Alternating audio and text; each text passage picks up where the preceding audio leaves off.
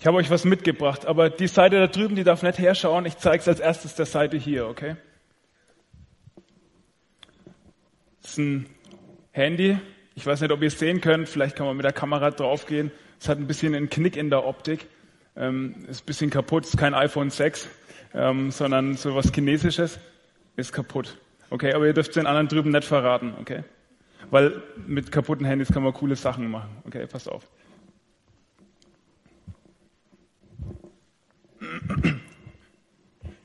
Ähm, du, kann ich mal vielleicht dein Handy haben? Ich müsste mal telefonieren. Bitte. Kann ich deins haben? Okay. Cool, danke. Hallo?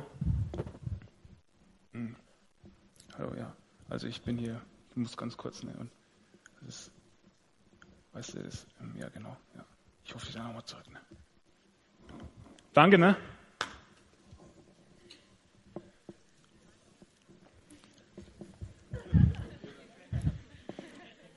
Nee, kannst auch das wieder haben. okay.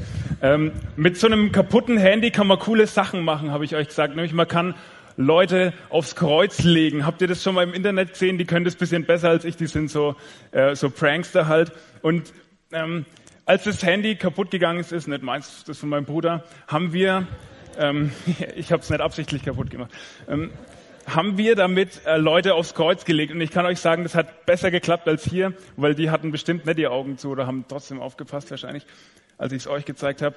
Und ähm, wir haben Leuten dann ihr Handy zugeschmissen, halt, nachdem wir telefoniert haben. Und es ist auf den Boden gefallen. Und die Leute haben ganz unterschiedlich reagiert. Sie haben manchmal einfach den Mund offen stehen lassen. Man konnte das Gaumenzäpfchen sehen. Manche Leute haben aufgestampft und haben sich furchtbar aufgeregt und manche Leute haben sich einfach weggedreht und furchtbar äh, kaputt gelacht. Bei uns würde man sagen verreckt gelacht. Kaputt gelacht, sind in Lachen ausgebrochen. Genau. Also wir haben die Leute aufs Kreuz gelegt mit einem kaputten Handy und es gab ganz unterschiedliche Reaktionen. Und das Spannende ist, bei dem Bibeltext heute Abend, passiert was Ähnliches. Zwar nicht mit einem kaputten Handy, aber mit einem Kreuz. Jemand wird aufs Kreuz gelegt und es gibt ganz unterschiedliche Reaktionen. Die Menschen, die das mitbekommen, reagieren ganz unterschiedlich. Und deswegen ist es auch der Titel dieser Predigt, aufs Kreuz gelegt. Und wir wollen gleich zusammen den Text lesen, um den sich diese Predigt dreht, mit dem diese Predigt zu tun hat. Lukas 23, die Verse 33 bis 43.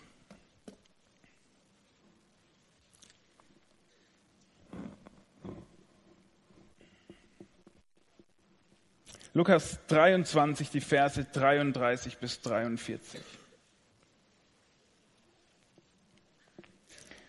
Als sie an die Stelle kamen, die Schädel genannt wird, kreuzigten die Soldaten ihn und die beiden Verbrecher. Den einen rechts und den anderen links von ihm.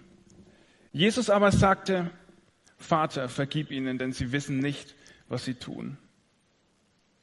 Die Soldaten warfen das Los um seine Kleider und verteilten sie unter sich. Das Volk stand dabei und sah zu. Und die führenden Männer sagten verächtlich, anderen hat er geholfen, soll er sich doch jetzt selbst helfen. Wenn er der von Gott gesandte Messias ist, der Auserwählte.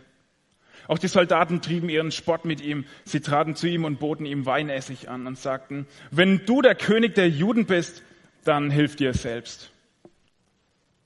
Über seinem Kopf war eine Aufschrift angebracht. Sie lautete, dies ist der König der Juden.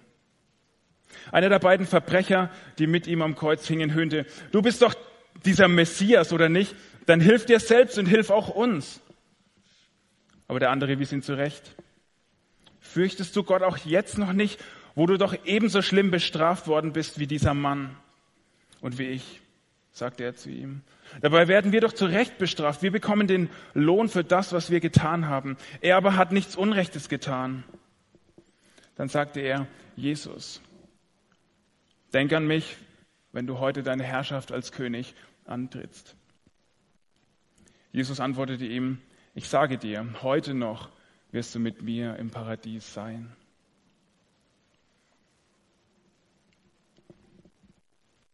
Ich habe euch gesagt, der Titel dieser Predigt ist aufs Kreuz gelegt. Und ich wünsche mir für diese Predigt, dass du und ich, dass wir beide herausgefordert werden von dieser Szene. Jemand wird aufs Kreuz gelegt und das sind ganz viele Menschen außenrum, die unterschiedlich reagieren. Und ich wünsche mir, dass diese Reaktionen dich herausfordern zu reagieren. Das ist mein Wunsch für diese Predigt. Letzte Woche habt ihr euch damit beschäftigt, wie Jesus nach Golgatha gelaufen ist, wie er unterwegs diesen Simon getroffen hat und dieses Kreuz eine ganz bestimmte Kreuzung im Leben von Simon war und sein Leben sich verändert hat und er Jesus nachgefolgt ist mit allem, was dazugehört. Und jetzt äh, sind wir angekommen an diesem Ort, der Schädel genannt wird oder Golgatha, wie wir ihn kennen. Weiß ich nicht hundertprozentig sicher, warum er so heißt. Eventuell, weil er die Form von einem Schädel hatte, meinen manche, oder weil da so viele Schädel rumlagen, weil da so viele Leute hingerichtet wurden. Ist man sich nicht ganz sicher, kannst du dir denken, wie du möchtest. Der Zug ist also da angekommen auf Golgatha und Jesus ist völlig zerschunden, völlig mitgenommen, mitgenommen schon mittlerweile ähm, von den Strapazen der Geißelung. Ihr habt es mitgekriegt mit dem Pilatus und ähm, wie die Soldaten sich da schon über ihn lustig gemacht haben, die Dornenkrone auf seinem Kopf. Und jetzt kommen sie dort an und Jesus wird aufs Kreuz gelegt. Und wenn ich das so lese, dann muss ich mich fragen, wer ist eigentlich dran schuld, dass es überhaupt so weit gekommen ist?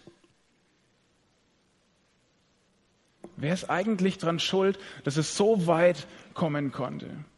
Und mir fallen da einige Leute ein. Also, da wäre als erstes der Judas. Das ist ja echt so ein Sack, ne? Der hat, ähm, der hat Jesus ja verraten. Also, der ist bestimmt schuld. Oder dann dieser Pilatus, dieser, ja, dieses dieser Drückeberger, dieses Weichei, der hätte doch, der hätte es verhindern können. Oder dieser Barabbas, der hätte ja sagen können, nö, ich bleibe im, im, Gefängnis, du, hey, du, bist, du bist in Ordnung, Jesus, ich, ich muss sterben. Hätte der ja machen können. Also Barabbas ist auch wegen die Schuld. Oder wer fällt mir noch ein? Die römischen Soldaten. Also ich meine, die, die sind ja auf jeden Fall dran schuld. Wer ist dran schuld, dass es überhaupt so weit kommen konnte, dass Jesus jetzt hier aufs Kreuz gelegt wird? Und ich schaue mich so um in dieser Menge, die um das Kreuz rumsteht. Und ich kann dein Gesicht da sehen. Und ich kann auch mein Gesicht da sehen. Mensch, Lukas, du bist ja echt ein ganz schöner Freak, kommst du angelaufen aus Bayern und jetzt sagst du, dass ich dann schuld bin, dass Jesus aufs Kreuz geschlagen wurde, obwohl ich da noch nicht mal gelebt habe.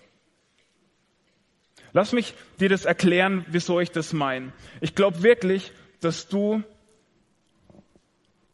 und ich, dass wir schuld sind daran, dass Jesus aufs Kreuz geschlagen wurde, aufs Kreuz gelegt wurde. Wer soll das sonst dran schuld sein? Weißt du, die Bibel sagt an einer anderen Stelle im ersten Korintherbrief in Kapitel 15, im dritten Vers, grundlegend ist, also ganz was ganz wichtig ist, was ganz, ja, was Grundlegendes ist, dass Christus für unsere Schuld gestorben ist. Also Jesus wurde aufs Kreuz gelegt für deine Schuld und für meine Schuld. Also genauer gesagt müsste man sagen, Schuld ist die Schuld. Wer ist schuld, dass Jesus aufs Kreuz gelegt wird? Wer ist schuld, dass es so weit gekommen ist? Schuld ist die Schuld. Also du und ich, wir waren zwar irgendwie nicht direkt dabei, haben den Nagel gehalten und den Hammer, aber irgendwie schon. Du und ich, wir beide sind schuld daran, dass es so weit gekommen ist, dass Jesus hier aufs Kreuz gelegt wird. Weißt du, so ein Singer-Songwriter aus dem 17. Jahrhundert, ähm, früher hat man die noch anders genannt, das ist so, sagen wir mal, der Samuel Harfst oder Chris Tomlin des 17. Jahrhunderts, der heißt Paul Gerhardt, der hat es mal ein bisschen anders ausgedrückt. Und er hat gesagt, was du, Herr, hast erduldet, ist alles meine Last. Ich Ich habe es verschuldet, was du getragen hast. Schau her, hier stehe ich armer, der Zorn verdienend hat. Gib mir, o oh mein Erbarmer, den Anblick deiner Gnade. Was du, Herr, hast erduldet, ist alles meine Last. Also, wir haben zwar nicht den Hammer und den Nagel gehalten, aber irgendwie schon. Irgendwie sind wir mit dran schuld. Und dann kommt die Bibel ähm, daher und beschreibt es so puristisch, so emotionslos. Als sie an die Stelle kamen, die Schädel genannt wird, kreuzigten die Soldaten ihn. Das ging relativ schnell, wenn man das so liest. Was die Bibel hier so schlicht beschreibt, muss viel heftiger gewesen sein. Eigentlich viel mehr als da kreuzigten die Soldaten ihn. Wie würde das wohl ein Arzt beschreiben? Wie würde wohl ein Arzt beschreiben, was Kreuzigung eigentlich ist? Hört mal zu. Das Kreuz wird auf den Boden gelegt und der bereits erschöpfte und geschundene Mann wird schnell rückwärts mit seinen Schultern auf das Holz gedrückt. Der Soldat fühlt nach der Vertiefung an der Vorderseite des Handgelenks. Er schlägt einen schweren, rechteckigen Eisennagel durch das Handgelenk und tief ins Holz. Schnell geht er auf die andere Seite und wiederholt den Vorgang, ohne die Arme zu weit auseinanderzuziehen, um etwas Beugung und Bewegung zu erlauben. Das Kreuz wird jetzt an seinen Platz gehoben. Dann wird der linke Fuß nach hinten gegen den rechten gedrückt. Beide Füße werden überdehnt und mit den Zehen nach unten wird ein Nagel durch das Fußgewölbe beider Füße geschlagen. Dabei bleiben die Knie gebeugt. Das Opfer ist jetzt gekreuzigt. Da er langsam mit mehr Gewicht auf den Nägeln in den Handgelenken durchhängt, schießt qualvoller, feuriger Schmerz von den Fingern über die Arme, um im Gehirn zu explodieren, da die Nägel in den Handgelenken Druck auf die mittleren Nerven produzieren. Wenn er sich hochdrückt, um diese dehnende Qual zu vermeiden, stellt er sein volles Gewicht auf den Nagel, der durch die Nerven zwischen den Mittelfußknochen der Füße reißt. Als seine Arme schwächer werden, fegen Wellen von Krämpfen durch seine Muskeln, die sich zu tiefen, erbarmungslosen Schmerzen verdicken. Diese Krämpfe machen es unmöglich, dass er sich selbst nach oben drücken kann, um zu atmen. Luft kann eingeatmet, aber nicht ausgeatmet werden. Er kämpft damit, sich etwas nach oben zu schieben, um einen kleinen Atemzug zu bekommen. Schließlich reichert sich Kohlendioxid in der Lunge und im Blutkreislauf an und die Krämpfe klingen teilweise ab. Krampfhaft kann er versuchen, sich selbst nach oben zu drücken, um auszuatmen und lebenswichtigen Sauerstoff einzuatmen. Stunden von grenzenloser Qual, Zyklen von Windung, gelenkszerreißende Krämpfe, zeitweise Erstickung, schneidender Schmerz, als Gewebe aus seinem zerfleischten Rücken gerissen wird, als er sich am rauen Balken auf und ab bewegt. Dann beginnt eine weitere Qual, ein tiefer, schneidender Schmerz in der Brust, als der Herzbeutel sich langsam mit Serum füllt und beginnt auf das Herz zu drücken. Und da kreuzigten die Soldaten ihn.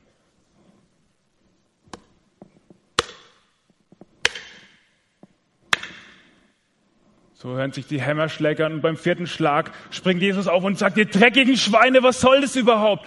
Haut jetzt ab, lasst mich in Ruhe. Nee. Schaut mal in eure Bibel, was, was sagt Jesus? Was sagt Jesus? Vergib ihnen, denn sie wissen nicht, was sie tun.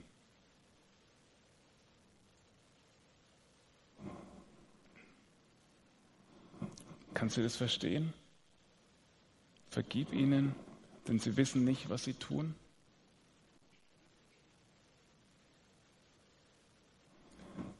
Was muss das für ein Mensch sein? Was muss das für ein göttlicher Mensch sein, der das schafft, in, dieser, in diesem Augenblick der größten Qual, der größten Schmerzen, die wir uns nicht vorstellen können. Der in diesem Moment der Qual den Quälgeistern vergibt und sagt, vergib ihnen, denn sie wissen nicht, was sie tun. Er vergibt ihnen im gleichen Augenblick.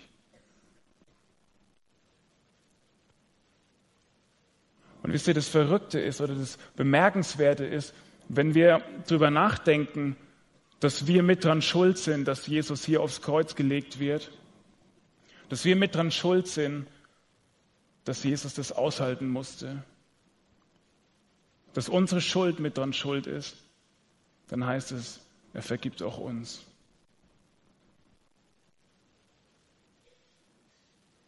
Dann heißt, vergib ihnen, heißt, ich vergebe dir.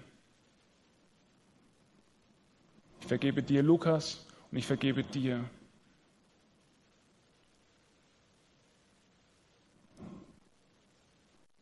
Verstehst du das, was das heißt? Das ist krass, oder? Eine Humanistin, eine humanistische Schriftstellerin hat mal gesagt, ähm, das, wo ich euch Christen am meisten drum beneide, ist eure Vergebung. Ich habe niemanden, der mir vergeben kann. Ich habe niemanden, der mir vergeben kann. Jesus hat dir vergeben. Jesus hat dir vergeben. Schuld ist die Schuld. Schuld ist deine Schuld. Schuld ist meine Schuld. Jesus hat dir vergeben. Dann stellt sich die Frage, was machst du mit dieser Vergebung? Willst du diese Vergebung annehmen oder ist sie dir egal?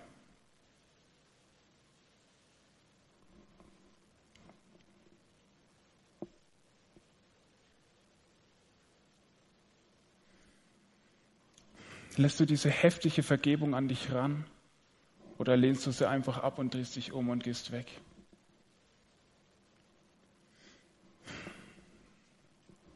Jesus hat dir vergeben, Jesus hat mir vergeben, Jesus hat uns vergeben. Und die Frage, die sich mir als nächstes aufdrängt, wenn uns unsere Schuld erlassen wurde, wenn uns vergeben wurde, warum sollten wir nicht auch vergeben? Jesus hat uns vergeben, dass wir ihn aufs Kreuz gelegt haben. Warum sollten wir nicht auch anfangen, anderen zu vergeben? Niemand kann uns so behandeln, wie wir Jesus behandelt haben. Warum sollten wir nicht auch anfangen zu vergeben? Jesus erzählt einmal eine Geschichte von zwei Männern. Der eine schuldet einen heftigen Geldbetrag, lassen wir uns sagen fünf Millionen. Und er kann das nicht zurückbezahlen und sein, der, der ihm das Geld geliehen hat, er sagt ihm nach einer gewissen Zeit, hey, ist in Ordnung, vergiss die fünf Millionen, kein Problem. Ich habe das vergessen, du musst mir nicht mehr geben. Und dieser der gerade die fünf Millionen erlassen bekommen hat, der hat auch einen Bekannten, der schuldet ihm etwa 5000. Fünf Millionen, 5000. Ist schon ein Unterschied. Bin zwar kein Mathelehrer, aber das kriege ich hin. Und dieser, dem die fünf Millionen erlassen wurden, der macht den anderen wegen den 5000 Euro fertig und sagt, du musst mir die auf jeden Cent zurückbezahlen, sonst mache ich dich fertig, sonst vors Gericht, Anwalt, alles Mögliche. Versteht ihr, was Jesus damit sagen möchte? Das ist doch, das ist doch, das ist doch nicht in Ordnung, das ist doch nicht normal. Also wenn Jesus uns vergeben hat, wenn Jesus uns unsere Schuld vergeben hat, warum sollten wir nicht auch anfangen zu vergeben? Ein amerikanischer Schriftsteller William Ward hat mal gesagt, Vergebung ist eine witzige Sache. Sie wärmt das Herz und sie kühlt den Stich. Vergebung ist eine witzige Sache. Sie wärmt das Herz und sie kühlt den Stich. Also Vergebung macht, macht was mit uns. Es tut uns gut. Sie wärmt unser Herz und sie kühlt den Stich. Aber Vergebung kann auch noch was anderes bewirken. Ich weiß nicht, ob du schon mal von Jim Elliot, einem Missionar, gehört hast, der ähm, das, den Wunsch hatte, in Ecuador zu Indianern zu gehen und ihnen von der Liebe Jesu zu erzählen. Und beim ersten, zweiten, dritten Mal, als sie sich getroffen haben, wird er umgebracht.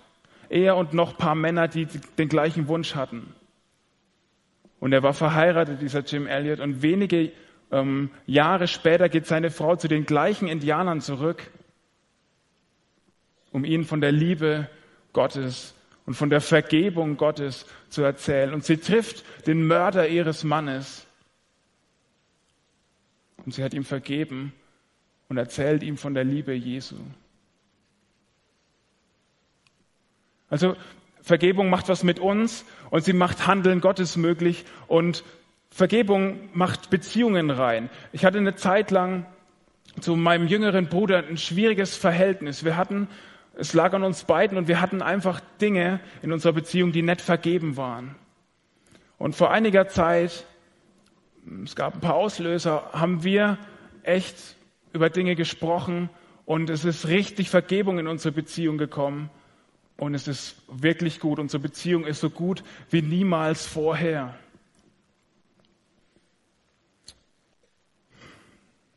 Wem musst du vergeben? Jesus hat dir vergeben. Wem musst du vergeben? Wo ist jemand in deinem Umfeld, in deiner Familie, in deinem Freundeskreis, in der Schule, an deinem Arbeitsplatz, dem du vergeben musst? Dem du irgendwie bis jetzt nicht vergeben kannst, oder nicht vergeben willst?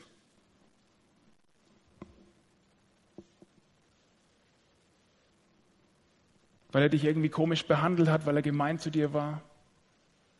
Wo ist jemand in deinem Umfeld? Weißt du, heute ist die Chance, dass du dich für Vergebung entscheiden kannst. Heute ist die Chance, dass du diese Person frei machen kannst und dass du dich frei machen kannst. Weißt du, wenn Vergebung passiert, werden immer zwei Leute frei. Ich möchte es zeigen. Ich bräuchte mal. Ja, ich habe es nicht mehr gefunden. Dich bitte. Wie heißt du? Ich bin der Lukas. Hi. Ähm, kommst du mal bitte? Angenommen, der Peter ähm, hat mir irgendwas Schreckliches getan und ich kann ihm einfach nicht vergeben. Und weil ich ihm nicht vergebe, habe ich ihn wie an mich gefesselt. Wir haben so muskulöse Arme, deswegen geht es hier ein bisschen schwierig. Genau. Auf jeden Fall ähm, habe ich dem Peter einfach nicht vergeben, schon seit drei Jahren. Und irgendwie habe ich ihn an mich gebunden und ich kann ihn einfach nicht loslassen, weil ich nicht loslasse, dass er mir was getan hat, dass er mir, mich verletzt hat oder dass er gemein zu mir war, dass er ähm, mich betrogen hat oder sonst was. Und ich habe ihn wie an mich gefesselt. Er ist an mich gebunden. Und in dem Augenblick, in dem ich ihm vergebe und er vielleicht nicht mal was davon weiß, löse ich dieses Seil und es werden zwei Personen frei. Eins, zwei. Ich werde frei und er wird frei, weil ich ihm vergeben habe. Danke, Peter. Und genauso kannst du dich heute entscheiden, jetzt, heute Abend, zwei Personen freizulassen. Du kannst dich entscheiden, dich freizulassen und die Person, der du bisher einfach nicht vergeben konntest, freizulassen. Und ich möchte, dass du vielleicht kurz deine Augen zumachst und die Leute in deinem Umfeld durchgehst. Und ich bin mir sicher, es fällt dir jemand ein, dem du vergeben musst. Und ich möchte bitte, dass du an eine Person denkst, der du aus irgendeinem Grund noch nicht vergeben hast. Und dass du jetzt Jesus bittest mit seiner Vergebungskraft und mit dieser wahnsinnigen Vergebung, mit der er dir vergeben hat, in dein Herz zu kommen und diese Person freizulassen und dieser Person zu vergeben.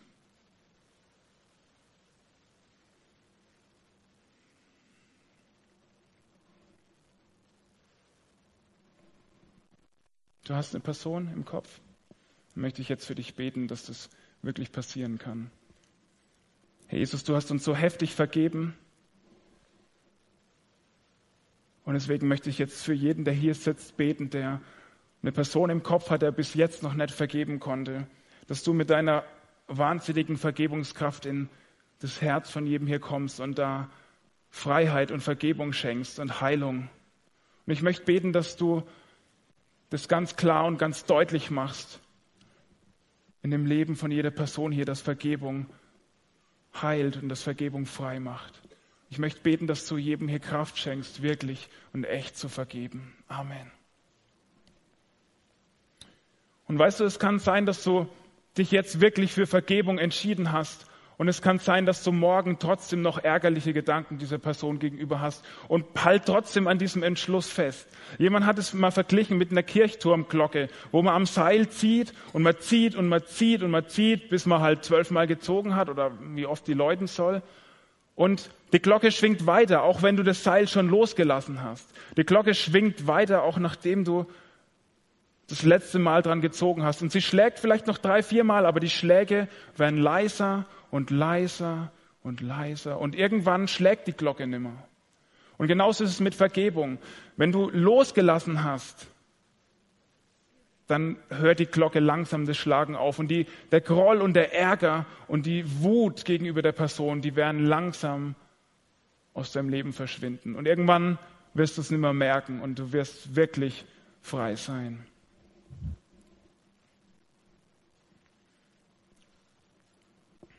Ich wünsche dir das, dass du dieser Person heute Abend vergeben konntest und dass du frei wirst und diese Person auch. Das Heftige ist, während Jesus aufs Kreuz gelegt wird und Vergebung für die ganze Welt bereithält, ist das Einzige, was die Soldaten zu vergeben haben, sein Kleid. Und es ist der Anfang, oder sein Gewand, Kleid hört sich ein bisschen komisch an, sein Gewand. Ähm, und es ist der Anfang von so einer Spottspirale, die sich immer höher schraubt und die immer heftiger wird. Und dieser Spott zeigt sich auf dreifache Art und Weise. Sie zeigt sich an dem Gewand, sie zeigt sich an dem Gerede und sie zeigt sich an dem Getränk. Wir schauen uns das an. Vers 34. Die Soldaten warfen das Los um seine Kleider, ähm, zu, um seine Kleider und verteilten sie unter sich. Und jetzt kommt Vers, äh, Vers 35. Und das Volk stand dabei und sah zu. Könnt ihr euch das vorstellen? Da wird jemand nackt ausgezogen und das Volk steht dabei und schaut zu. Wie ekelhaft ist denn das? Die stehen da mit offenem Mund, sabbern und schauen zu, wie da jemand nackt ausgezogen wird. Das ist ekelhaft, oder? Der Sport fängt an mit dem Gewand und er geht weiter mit dem Gerede. Vers 36 ähm, sie, äh, 35. Anderen hat er geholfen, soll er doch jetzt sich selbst helfen. Anderen hat er geholfen, soll er doch jetzt sich selbst helfen. Und da schalte ich mein Kopfkino an und renne so ein bisschen durch das Lukas-Evangelium durch und stelle mir Jesus vor, wie er anderen hilft, wie er Gutes tut, wie er den Aussätzigen heilt, wie er der Prostituierten begegnet, wie er den Kindern begegnet, wie er zu allen Menschen gut ist, wie er nur Gutes tut. Anderen hat er geholfen. Und dann sehe ich, wie sie ihn verspotten und sagen, soll er doch sich selbst helfen. Weißt du, wie das ist, wenn du im Stadtbus sitzt und du bietest einer älteren Dame den Platz an und sie zeigt mit dem Finger auf dich und lacht dich aus. So ist es. Es ist schrecklich, es ist ekelhaft. Gewand, Geräte und Getränk. Vers 36. Sie traten zu ihm und boten ihm Weinessig an. Andere übersetzen hier Essig und man kann davon ausgehen, dass es irgendwie ein billiger, gammlicher, saurer Wein war. Und es ist ungefähr so, wenn du jemand zu dir einlädst und fragst, möchtest du was trinken? Und dann stellst du ihm so einen Apfelsaft hin, wo oben so eine Schimmelkrone drauf ist. Weißt du, was das heißt? Das ist das Beste, was ich für dich übrig habe. Was Besseres, nee, bist du mir nicht wert.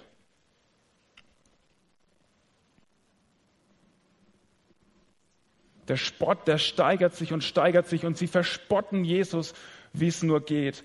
Mit dem Gewand, mit dem Geräte, mit dem Getränk. Und für mich ist die Krönung in Vers 38 das Geschriebene, was sie über Jesus schreiben. Lesen wir den Vers 38. Über seinem Kopf war eine Aufschrift angebracht. Sie lautete, dies ist der König der Juden. Also erst das Gewand, dann das Gerede, dann das Getränk und jetzt dieses Geschriebene, was sie Jesus über das Kreuz schreiben. Die Römer hatten dieses Schild über Jesus angebracht und das heißt so viel, dieser Typ, den wir hier fertig machen, das ist der lächerliche König von diesem lächerlichen Volk, über das wir herrschen. Schaut ihn euch an, das ist ein König, wie er hier verreckt. Mehr war er für die Römer nicht, ein lächerlicher Aufständischer von so einem kleinen, popeligen Volk. Das war das Etikett, das Label, das sie Jesus gegeben haben. Weißt du, das ist wie beim Marmeladenmachen. Da wird so ein Glas hingestellt, dann pappt man halt so ein Etikett drauf. Und beim Marmeladenmachen wird es liebevoller gemacht. Weiß nicht, früher in den Edeka-Läden, als es noch nicht so Strichcodes gab, haben die so schwarze Dinger gehabt, wo diese kleinen ähm, gelben Preiszettelchen rauskommen. So pff, pff, pff, wird da so ein Etikett drauf ähm, äh, drauf gepappt. So machen die Römer das hier und geben Jesus so ein Label, König der Juden. Und heute ist es eigentlich nicht anders. Jesus kriegt wahnsinnig viele Schilder, wahnsinnig viele Etiketten, wahnsinnig viele, wahnsinnig viele Labels und alle sind triefend von Spott. Was haben wir denn da so? Zum Beispiel Jesus, König der Loser. Jesus ist der König von denen, die nichts zustande bekommen. Oder Jesus, König der Gutmenschen. Jesus ist der König von denen, die sich alles gefallen lassen und die zu jedem Lied und nett sind, aber nicht die Ellbogen ausfahren können. Oder Jesus, König der Träumer. Jesus ist der König von denen, die hier im Leben nicht klarkommen und deswegen irgendwelche abgesponnenen Fantasien haben. Oder Jesus, König der ewig Gestrigen. Jesus, der König von solchen, die irgendwie gegen Abtreibung oder sowas sind. Jesus, König der Wissenschaftsfeinde. Jesus, der König von denen, die gegen Fortschritt sind und die gegen Wissenschaft sind. Oder Jesus, König der Verklemmten. Jesus, König der, von denen, die ähm, irgendwie so verklemmte und komische Meinungen über Sexualität haben. Jesus, König der Revolutionäre. Mehr war er doch nicht. Einer von vielen Revolutionären ähm, ist am Ende besonders friedlich gestorben. Mehr hat ihn nicht ausgemacht. Und für manche ist Jesus vielleicht auch nur der König der Hippies. Der erste große Hippies mit Gitarre und Stoffbeutel. Welches Schild gibst du Jesus? Welches Etikett gibst du Jesus? War deins da dabei?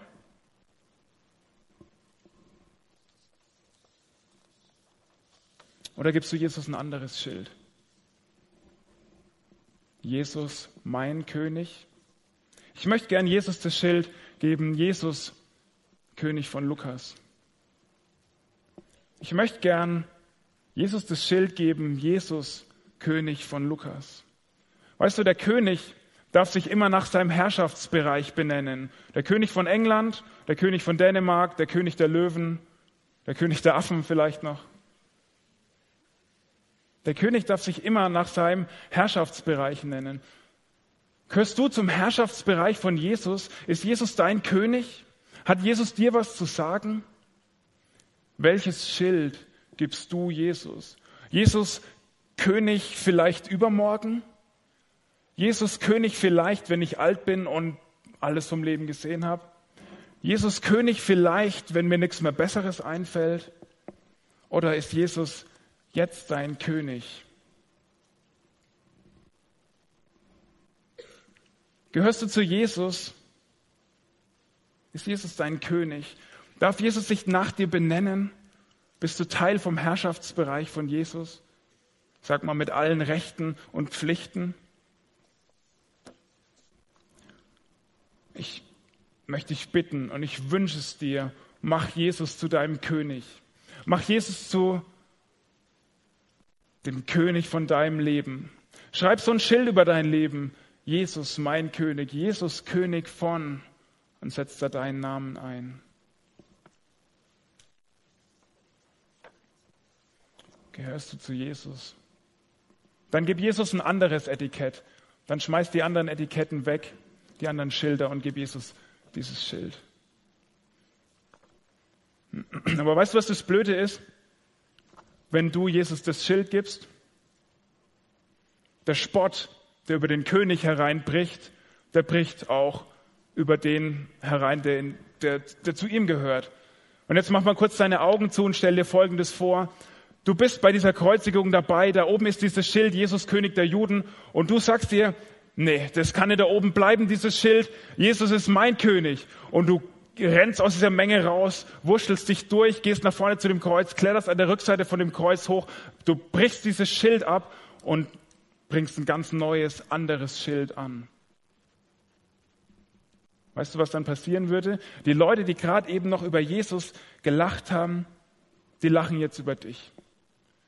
Die gerade eben noch auf Jesus gezeigt haben und ihn ausgelacht haben, die lachen jetzt über dich. Christen, Nachfolger von Jesus, solche, die zum Herrschaftsbereich von Jesus gehören, die kriegen Spott ab. Hast du das schon erlebt? Gerede, bestimmt wurde über dich schon geredet. Gewandt, ausgezogen haben sie dich hoffentlich noch nicht. Getränk, hat jemand dir schon mal seine Verachtung gezeigt? Geschriebenes.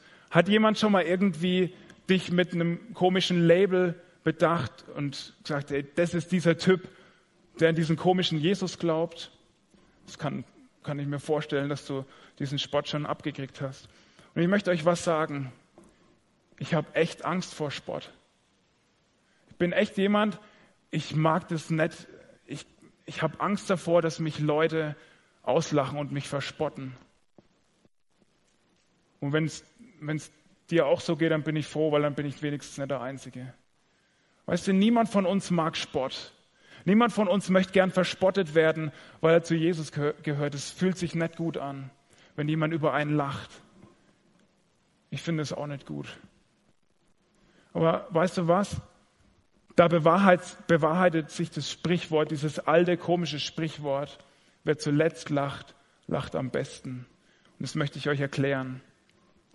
Wir, die wir uns gegen den Spott stellen, wir werden irgendwann als letztes lachen. Wenn du zum Herrschaftsbereich von Jesus gehörst, wenn du zu Jesus gehörst, und jetzt vielleicht Spott ertragen wirst. Du wirst später bei Jesus als letztes lachen. Und deswegen lasst uns echt Leute sein, die sich gegen den Spott stellen, auch wenn, wenn wir Angst haben, wenn du vielleicht auch Angst hast. Ich habe Angst, dass meine Kollegen über mich spotten. Wirklich, ich gebe das zu. Ich habe da Angst davor. Aber lasst uns trotzdem Leute sein, die dieses Schild hochhalten und sagen, Jesus ist mein König. Ich zu Jesus und ihr könnt über mich spotten. Ich find's blöd, wenn ihr über mich spottet, aber dann macht's einfach. Weißt du, eine Möglichkeit, wo wir uns alle gegen den Spott stellen können, ist am 31.10. Vielleicht hast du von diesem Faith Book Day gehört, wo man auf Facebook deutlich machen kann, dass man zu Jesus gehört und einfach so ein Schild gegen den Spott stellen kann. Und das ist keine Werbung. Niemand hat was davon, wenn du das machst, nur Jesus. Das ist eine Anwendung. Weißt du, beim Facebook Day Geh mal irgendwo ins Internet, google das, ich weiß die Homepage nicht auswendig. Da kannst du dich gegen den Spott stellen und zeigen, dass du zu Jesus gehörst und klar machen, Jesus ist mein König.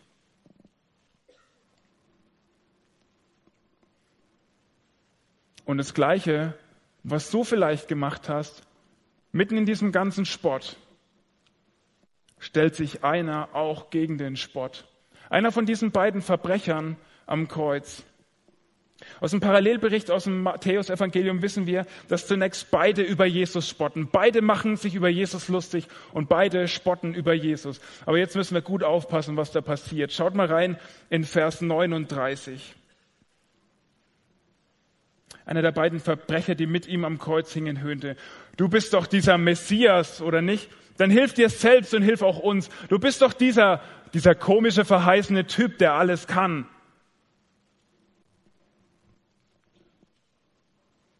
Und jetzt passiert was Großartiges, was Wahnsinniges, was Heftiges. Einer dieser beiden Verbrecher wechselt die Seiten. Aber der andere wies ihn zurecht. Fürchtest du Gott auch jetzt noch nicht, wo du doch ebenso schlimm bestraft worden bist wie dieser Mann und wie ich? Kapierst du es immer noch nicht? Wir beide hängen mit diesem Typ hier am Kreuz. Weißt du, und ich verreck hier fast vor Schmerzen. Ich halte kaum aus. Und schau dir doch mal diesen an, der da zwischen uns hängt. Der, der macht das Gleiche mit wie wir. Der hat die gleiche Strafe. Und schau dir den mal an, wie, wie der damit umgeht. Der redet von Vergebung. Checkst du es immer noch nicht, dass dieser, dass dieser Typ Gott sein muss? Vers 41. Dabei werden wir zu Recht bestraft. Wir bekommen den Lohn für das, was wir getan haben. Er aber hat nichts Unrechtes getan. Weißt du, wir beide, wir hängen hier, weil, weil wir es nicht anders verdient haben. Das ist, wir sind selber schuld. Aber der, der dazwischen uns hängt, der, der kann nichts dafür. Wir haben die Strafe verdient. Und damit macht dieser, dieser Verbrecher klar, dass er Römer 6, Vers 23 verstanden hat, bevor es überhaupt geschrieben wurde. Der Lohn der Sünde ist der Tod.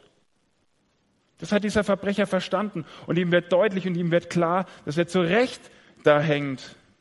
Und er sagt zu seinem Kollegen, hey, hast du es immer noch nicht kapiert? Hast du es immer noch nicht verstanden, dass dieser Typ, der da zwischen uns hängt, dass der irgendwie besonders sein muss? Und was jetzt passiert, das ist einer der krassesten Seitenwechsel, die es je gegeben hat. Ist die Seitenwechsel sind manchmal folgenschwer. Ich denke da zum Beispiel an vor zwei Jahren oder so was Deutschland gegen Schweden, 4 zu 0 zur Halbzeit. Manche fangen jetzt schon so das Nicken an. 4 zu 0 zur Halbzeit. Der Kommentator hat sich überschlagen und vom besten Spiel einer deutschen Fußballmannschaft seit Menschengedenk geredet und sowas. Und dann kam der Seitenwechsel und es stand am Ende 4-4. Aber der Seitenwechsel, der jetzt passiert, der in dem Augenblick passiert, der ist ungleich heftiger, der ist ungleich dramatischer. Und zwar sagt dieser Verbrecher Folgendes zu Jesus. Jesus, denk an mich, wenn du deine Herrschaft als König antrittst.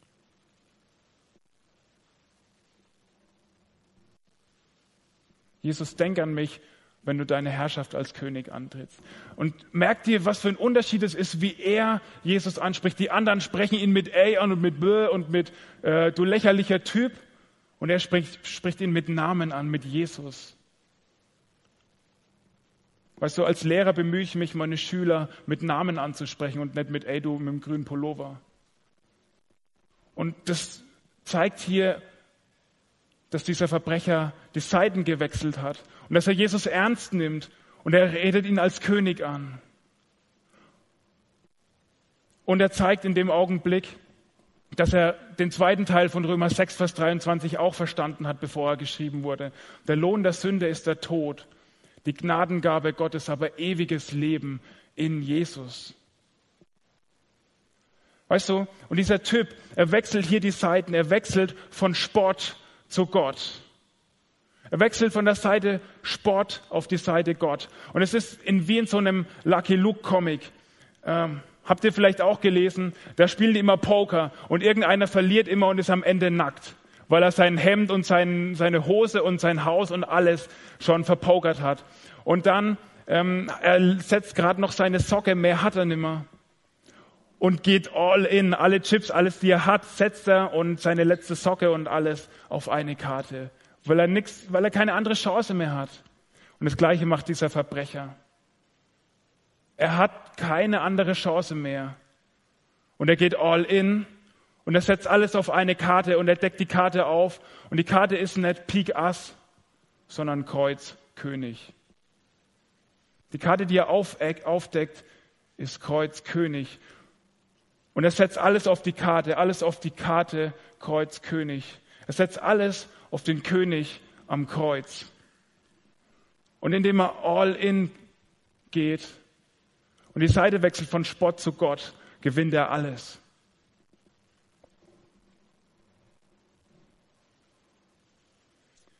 Und er wechselt von der Seite der Spötter und Lacher auf die Seite derer, die für immer leben werden. Er wechselt von der Seite derer, die jetzt lachen, auf die Seite von denen, die für immer lachen werden.